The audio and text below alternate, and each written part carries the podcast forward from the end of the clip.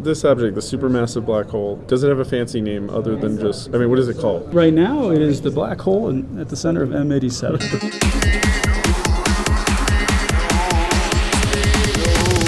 Surely you're joking. Welcome to Surely You're Joking, uh, Dr. Avery Broderick. Well, thank you. I'm happy to be here. Um, I, I we're both here at APS. This is a really weird setting for doing the podcast for me. I don't know. Is this weird Well- for you for, uh, for Um, having this kind of uh, attention, media attention, or has this Yeah. happened to you before? Uh, no, no, this is a different. This is a different level. I think we've been launched into the stratosphere. Um, I mean, I, I I've had had press contact before, but Uh-huh. uh, this but is this is different. Yeah. So just so our uh, listeners know, uh, I'm sure everybody's seen it by now on the internet. Uh, it went crazy with uh, pictures of the first black hole taken with uh, Event Horizon uh, telescope team, um, and uh, hopefully you're going to tell us all about it. So the fame that you're referring to is everybody seeing that picture and going nuts, right? Well, it's, it's thrilling when when uh, other people share our joy in that Mhm. way. You know, we've, we, we've been excited and, and fascinated and passionate about this for a long time, and to see so many people across the world also find this exciting and and uh, you know fascinating is is uh, you know simply simply a marvelous thing to us. So you also went to Caltech, right? That's right. That's right. I was a, I was a graduate student in the theoretical astrophysics and relativity group. Awesome. Um, so uh, you were, uh, I guess you worked with Kip, or No, or no, I- I, a uh, Kip adjacent. Maybe. I was, I was, I was literally Kip adjacent. Which, by the Um, way, I saw him this morning. Again, I keep running yeah. into him. Uh, I, it's it's great. He's also getting fame too, but for his well, he, he deserves it. Yeah. Um, yeah. Kip is in a in a whole nother at a whole nother level. That's for sure.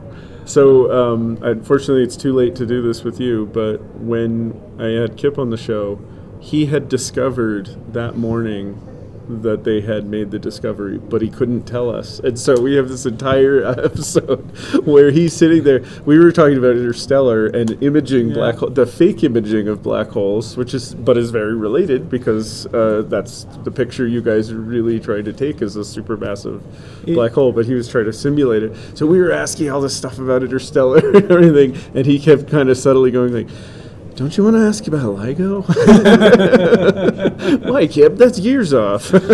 Well, I, I, I did not I did not have that problem. In fact, I think um, in our in our case. Um, it was it was uh, clear to people that we had something. I mean, we took the data in 2017. Everybody knew that that, that was the time when the data that we analyzed was, I- was taken. I certainly saw leaks. I mean, I didn't Yeah. know for sure, but it was. Uh, you know, I've been trying. I always try and chase uh, for the podcast. I try and Well- chase pre-discovery so that I can get like an embargoed interview or was- something. was, but that uh, one was. I could tell something was we, happening. in, this in this case, we uh, it was amazing how well it got locked down. I don't think the image got out um, prior to the prior to the announcements, and that's uh, you know this is a global collaboration, and quite literally, uh, scheduling the telecons is is is a, is a terribly complicated Yeah. process. Yeah, this was a really have- a big somebody group. wakes up at three in the morning every week. so There's like so- over 200 people, if I remember it, right. it- it is, but even more than that, we have to be geographically uh, uh, distributed because we are we are building or we built an Earth-sized instrument, and if you have an Earth-sized instrument, you need people around the globe to operate it. so so that. Um, So can you just explain to me how do you make an Earth-sized telescope? I mean, when most people hear that, I think the average person is going to think that's a really big mirror, but that is not at all what you guys are doing. Obviously, there's no big mirror, but how, so well, how well, do you it's do it? pieces of a big mirror. That's quite literally what it is. So, so um, normally, a way a telescope works is is this a large mirror collects light over over uh, the area of its aperture and focuses it down onto a detector where, where you form an, an image and, and take your picture. Um, in this case, our detectors are at locations in the aperture. And so you can think of this as shards of the mirror. Um, uh, and we Or, in other words, a mirror after my son has got a hold right, of it. right, right, right. E- Except, except in this case, we, we have to record the incoming wavefronts at each one of these locations, and then Mm-hmm. And following. you, this is not light, just to be clear. That's 'cause We can't. that's I mean, I would. it would be very awesome to record wavefronts of light, but I'm guessing we can't do that yet. So what are you actually not, not, recording? not unless not unless you have very very high luminosity luminosity light source. We're, we're recording radio waves. We're recording microwaves. They're millimeter wavelength radio waves. so by wavefront, you mean like you, you're recording the phase and all the detail of the. That's right. So it's less about like counting photons, like how I do in, in my work at nuclear physics, and it's more the the the, That, the wave that's that's, that's exactly right. I mean, it, it, you could think of this as you know we're taking audio tracks. We're not we're not exposing uh, you know a counter that's just counting up photons. That's exactly right. And and then and then when we have these uh, these wavefronts, it, it's an enormous amount of data, right? I mean, we, we, we, we had deployed 16 gigabit per second recorders so that we could sample the wavefronts. This is 24 kilobit recorder, by the way, that I use for the podcast, just for comparison. So I think that's a we, we yeah. produced half a ton of data. That, that's how much it. That's how much it ended up weighing. Like it physically is that. the lifetime. I think I saw that photo actually. I think I saw a photo yeah. going around of the size of the, the hard drive. D- Dan, Dan Marrone uh, uh, mentioned that uh, he found a study that led him to believe this is uh, the lifetime selfie uh, budget of 40,000 people. now, I just want to know, are those millennials, or does that include does include the grandparents? Because you know that's a different budget. But in any case, in any case, it's an enormous, uh, enormous amount of data, and then we bring that back to a computer where we finish the process of reflecting it from the mirror and bringing it to focus and making the image. And there, there's a bunch of intermediate steps in making that work, and uh, it is a it is a big data challenge and it is a hard computational challenge. But essentially, essentially, it's a distributed mirror across the across the Earth with a computer-assisted focusing. That's awesome. That's quite a selfie.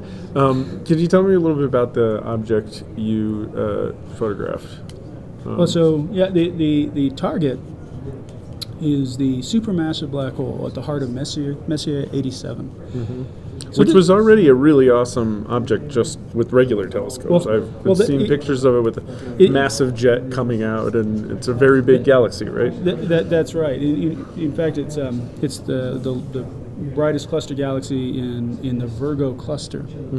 That's a cluster of more than 2,000. Mm-hmm. I'm a Virgo, by the way. So. Oh, well, then, so then you know all Right. about the Virgo cluster. So, so yeah, right, right. So, so it's a it's it's a massive galaxy in a massive cluster. How and At the massive? center. Billion? Are we talking billions, trillions of solar masses? How how massive is massive?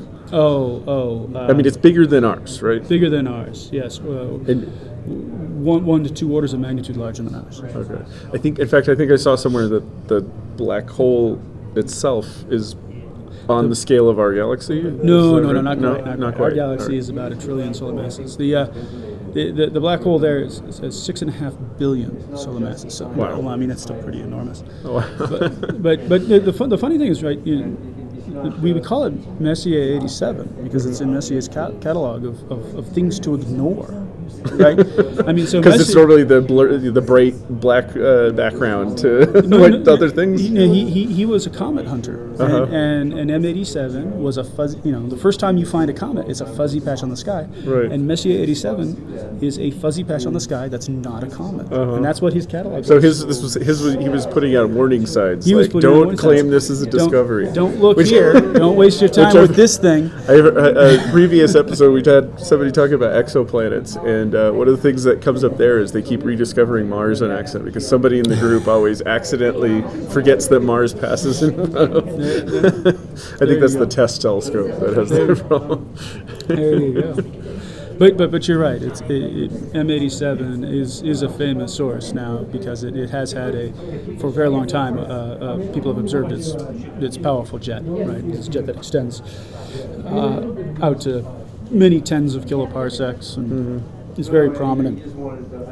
You. But this you can see it object- optical and X-rays. et This cetera. this object, the supermassive black hole, does it uh, does it have a fancy name other than just? I mean, what is it called? I mean, Right, is it- right, right now, it is the black hole in, at the center of M87. I mean, we've had some discussions in Uh-huh. in in, uh, in the collaboration. What what should we call it when we were writing the papers? We had to come up with a way to refer to it. And there were some heated discussions. Uh, I don't think uh, I mean, ours is weird. Right? Our black hole Our is black hole Sag- is- Sagittarius, Sagittarius A star. A star. Yeah, it's, it's the it's the brightest radio point source in Sagittarius.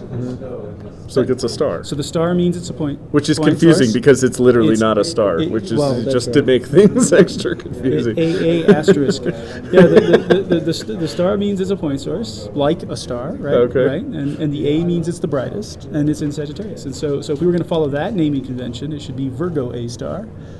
Except, um, you know, people objected to that, and then somebody said M87 star, and, and, and that was in some of the papers, one of the papers. It's funny because you could have a, uh, uh, you could have a, like a little not fortune cookie, but a, what do you call those things? Where you have uh, when things were Virgos, it's like, hey, Virgo, you're a star. All right, all right, I'll stop trying to tell jokes. Uh, so why didn't you photograph uh, ours, Sagittarius? What? What? Well, what? yeah, that's a, it's closer. That's a good question. I mean, So there- quite a bit closer. There, there are there are a lot of reasons, and so it is true that it's closer. But for the Event Horizon Telescope, uh, the the key number that matters is the size in angular units on the Mm-hmm. sky. And uh, while while our black hole is closer, it is also much much less massive. Is that a good thing? I mean, are we Well, alive for, because of that? For us, it's a good thing. Okay. Yes, yes. Uh, our, our black hole is uh, very, very inactive. It's a, it's a, you know, un, an underproducer. It's And- good, good for us. You don't want to live in M87. Yeah. But, uh, but M87 Is is, this because of the, the X-rays and radiation, or, or is there something? active galactic nuclei are, are bad for the neighborhood. That's right. Do they become active and then calm down? I mean, is this a thing we have to worry about? Do we Our- have to start steering stars away from the black hole? Do we have to think about that on the, the thousand-year plan, or what do we yeah, do? yeah. Uh, maybe. Um, so, so to, maybe, maybe million year plan. Million-year The, um. That's more realistic. A million years ago, uh, there's some evidence that our our galactic center was was uh, in the middle of an outburst. There are these large bubbles of uh, Fermi Fermi or gamma ray emission discovered by Fermi, the Fermi bubbles above and below the uh, plane of our galaxy, and the energetics of those are consistent with a uh, a very uh, active period in which our black hole was blasting jets out into out into space around our galaxy. And so, you know, that would be a that would be a that would be an exciting time to be around. Right, But uh, or, or not. I mean, yeah. So, I mean, I, I, is the possibility that this happens like I, I didn't I didn't mean- I didn't say a good time. Oh, It's exciting, exciting time, time. right? Like the Yeah. proverb, yes. Exactly. Um, interesting times. Uh, d- so, is is the idea that maybe it eats a big cluster of stars or something, or uh, It's it's not clear what sets sets off activity. It could be it could be an accretion event where you have a, a gas cloud that falls down into the center. It could be uh, a stellar disruption, except I don't think the energetics of uh, the the Fermi bubbles are consistent with uh, such a transient event. It had to be a sustained event over some time, oh, okay. and uh, you know quite a lot of energy that was pumped into that. Um, but but you know for, for now it's been been pretty relaxed. Okay, as far as emergencies go, this is on the lower end, I guess. I think I think uh, there are more more important daily concerns. That's right. Mm-hmm. But this is this, this new technology is exactly what you're gonna you're gonna probably be able to answer that now because you'll be able to look at more and more telescopes, uh, more and more black holes, and see Well- maybe more some details about what's actually one, happening to the one of the one of the great hopes, uh, the great ambitions that we have is to better understand how black holes interact with their environment, and uh, part of that determines how they grow. okay. Another part of that determines how they how they launch jets, which these are outflows, right? So this is material that's flying away at nearly the speed of light, uh, and and those outflows can actually halt the growth. They can halt accretion, right? So there's an interplay. And, Oh, because uh, they, they blow incoming material away? They blow incoming okay. material away. They also heat the material further away, Mm-hmm. and the hot material can't settle down to the bottom of the potential well to be accreted. So So this is pretty complicated and it- chaotic, I it- guess. it, it is certainly complicated and chaotic. So people have been studying this this exact issue for, for some time now. Okay. Uh, we have this new insight because we get to see where where this interaction begins, right? Mm-hmm. Um, so, so that's something that, that, that we expect and, and, and uh, you know have great ambitions to, to say something about in, in the coming years. So you said that um, you picked it because of its size. Well, right, how so big is it actually? There, there were there were a couple things. So so it's uh, M87 is much more massive than Sagittarius Star, and so even though it's further away, it presents the same size target on the sky. It's Because if I remember my GR from, from Kip's class, it's proportional, right? So That- radius is proportional to. That's right. And so the, the ang- the angular size for us goes as the mass divided by the distance. Mm-hmm. So when it's uh, you know 1,000 2,000 times further away, but 2,000 times more massive is the same size. But being more massive also has another side effect, which is very important. The time scale for M87 to change is quite long. And part of the part of the technique that we use to make these these first horizon resolving images um, requires the Earth to rotate. We're, we're, we're Ah, filling in. I. I mentioned at the beginning these shards of the mirror, these Uh-huh. pieces. And You also said it was a worldwide effort at all times of the day and stuff. that, so, that's yeah. right. That's right. and as the Earth rotates, those shards fill in the mirror. Mm-hmm. And uh, if if if uh, the source is changing while the mirror is being filled in, that makes it a much more challenging task. Uh-huh. And in M87, it's not. In M87, it's pretty stationary, but Sagittarius Star can change. Mm-hmm. And so, for, you know, for that and a, and a handful of other reasons, we made a decision. To, you know, we have to choose one. Uh-huh. Uh, we, we have data on, on Sagittarius Star as well, so so we, you know, are certainly uh, turning our attention as time goes on to that as well. You know, in, in addition, but uh, you know, for the first, the choice had to be made, and and th- those were the reasons. So it's the same size, and it would be stationary through the night. Okay, awesome. So, can you give me an idea of the size? I mean, I, my understanding is it's roughly the size of the very outer solar system. In fact, uh, uh, my, my friend um, um, Konstantin Batygin put posted tweeted out a little picture. He's he's the Planet Nine guy. He, Okay. he's, he predicted Planet Nine. He's looking for it. So he, he showed a little graphic that somebody had made where like he overlaid Planet Nine's orbit. It's like basically like the size of this thing. Is that It's uh, yeah, it, it's it's about 38 billion kilometers in diameter, okay? right? So so now. Now we have to convert into Planet Nine units. right, right, right. What's the orbit of Planet. Nine? Um, well, it just changed. That was we had an episode about that actually because he, he he brought it twice as close to the Earth. So it used to, he thought it was further out. I think he thought it was 40 AU and now no 400 AU and now it's 200. I don't remember. I don't. remember. th- this is this is around in the middle of Denver. I don't remember. I don't memorize these things. Well, come on, you have to know these facts at your fingertips, right? Planet Nine. What what if what if it's uh, across the sky? Anyway, uh, about 100 AU. Okay, 100 AU. All right. So, So so you but know, a it's billion times or billions of times heavier than our solar. So it's like So you know, six and a half billion times the mass of our of our sun, which is the same as saying it's six and a half billion times the mass of our solar system, and um, you know, our solar system is tiny in comparison to the distance between stars, and um, you know it, it's this minuscule thing, and you put that 55 million light years away, it's, it's you know nigh invisible, right? And so that's the challenge that, that we had to overcome: is see this exceedingly tiny object okay. So you- despite its enormous mass, Right. right? I mean, that's why black holes are fun because Uh-huh. it's so much It's, mass. it's just this. It's all these extremes. It's That's like, right. well, it's really tiny and dense, but it's huge. But it's Yeah. far away, but it's huge. Right, right, right, it's such a weird, yeah, contradiction. Um, so, are you going to get higher resolution pictures in the future? Or are you guys uh, calling it quits? Are you, Oh, you know, there- no- when are we going to see no an interstellar quits. quality one? I know there was some outrage on Twitter because people were complaining it wasn't good enough or something.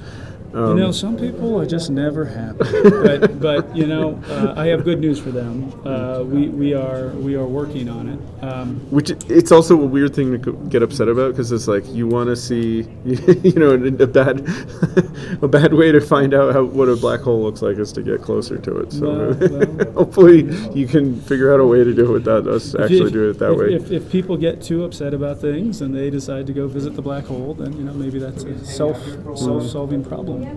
Uh, but but you know, serious in all seriousness, we, we are uh, pushing towards shorter shorter wavelengths. Mm-hmm. That's going to improve the resolution directly. Is that the limiting factor? The the That's right. So the resolution of a telescope is uh, limited limited by diffraction to be about an angular scale of the wavelength divided by the, the aperture diameter. And the, as you said, the aperture is The aperture the Earth. the Earth. making making the Earth bigger is expensive, Uh-huh. right? Uh, but but we can push the wavelength down a little. Uh-huh. We can go Or what about satellites? Are you looking well, at that too? that- that is another that is another option. That's a that's a very different time scale scale option. Um, Because then you could have it be the orbit of, of Jupiter or Earth or something. that, that, that's right. I think I think uh, you know may, may, maybe we won't we won't go into uh, uh, interplanetary space at first. It might be it might be uh, you know, low Earth orbit, geosynchronous orbit, something like that. Oh, okay. uh, but but but the um, going to shorter wavelengths is something that we're already involved in. Okay, And, awesome. and so there's there's a chance to do that in the near term. We're also filling in additional stations, and so Mm-hmm. What- another what's way, the new wavelength? Sorry to interrupt. uh, 0.8 millimeters. Ah, so we millime- went oh, that's from- great. I we used went to- from 1.3 millimeters to 0.8 millimeters. I used to work at the Submillimeter Observatory. Okay, well then you know all about why we're choosing these bands. Yeah, because this is about the smallest. There, you can treat it like a photon and a mixing signal. I it's think, it's right? it's, it's in like part that. that? but it's also the bane of water vapor.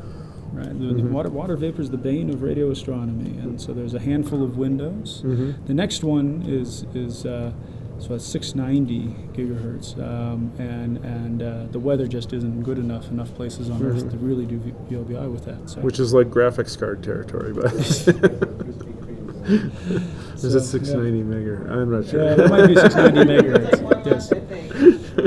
All right. Well, um, it's uh, Dr. Broderick. It's been really fun talking to you. Thank you very much. Uh, are you going to keep up, or, you, or is this too much press and you're going to retire? Which one? You going to keep going? well, well, uh, you know, uh, I, I didn't in fact do it for the press. Okay, For great. press so I, th- I think we might, you know, I put this much time in, we might stick it out. for a Uh, little bit. and, and I envy the day that my, my talk gets as much press as your stuff. Hopefully that'll happen. Hopefully, thanks, yes. thanks for being on Surely You're Joking. My pleasure.